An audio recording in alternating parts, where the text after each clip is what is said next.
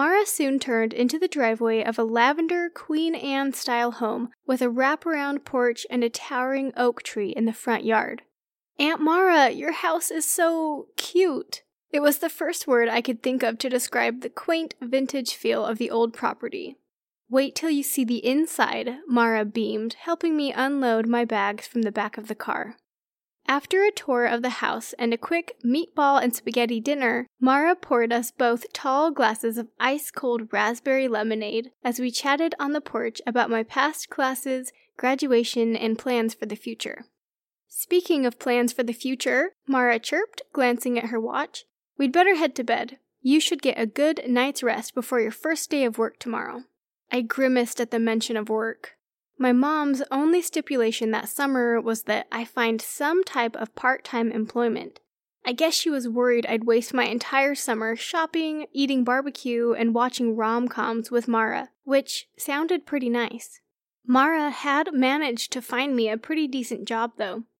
The Speckled Sparrow was a women's clothing boutique just a few blocks away from Mara's house, right on Laurelton's historic town square. They had opened just a few months ago, and when Mara heard they were hiring, she got me a FaceTime interview with the owner, Monica, and manager, Stephanie. They both seemed super nice, so I was excited about that.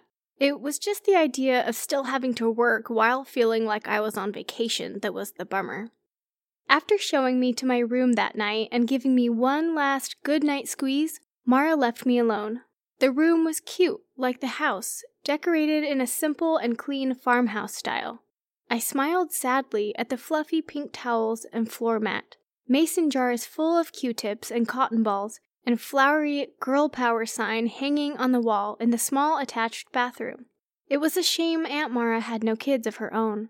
I started brushing my teeth and thinking about how great of a mom she would have been when, out of the corner of my eye, I saw a woman sitting on the edge of the bed. I started in surprise and my heart skipped a beat as I turned back toward the room, but there was no one there. Confused, I shook my head slowly back and forth as if that would make sense of what I'd seen, or at least what I thought I'd seen.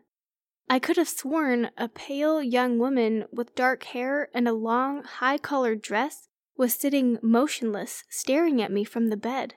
With a nervous laugh, I realized I must have mistaken the dress I had laid out on the bedspread for a person. I mean, it had been a long day of traveling, and I was pretty tired. Still feeling uneasy, I draped the dress over a rocking chair in the corner but then quickly decided I'd better just lay it out of sight on top of my suitcase on the floor. Climbing into bed, I pulled the covers up to my chin, squeezed my eyes shut, and willed myself to fall asleep, despite the buzzing of the cicadas outside and the racing rhythm of my heartbeat.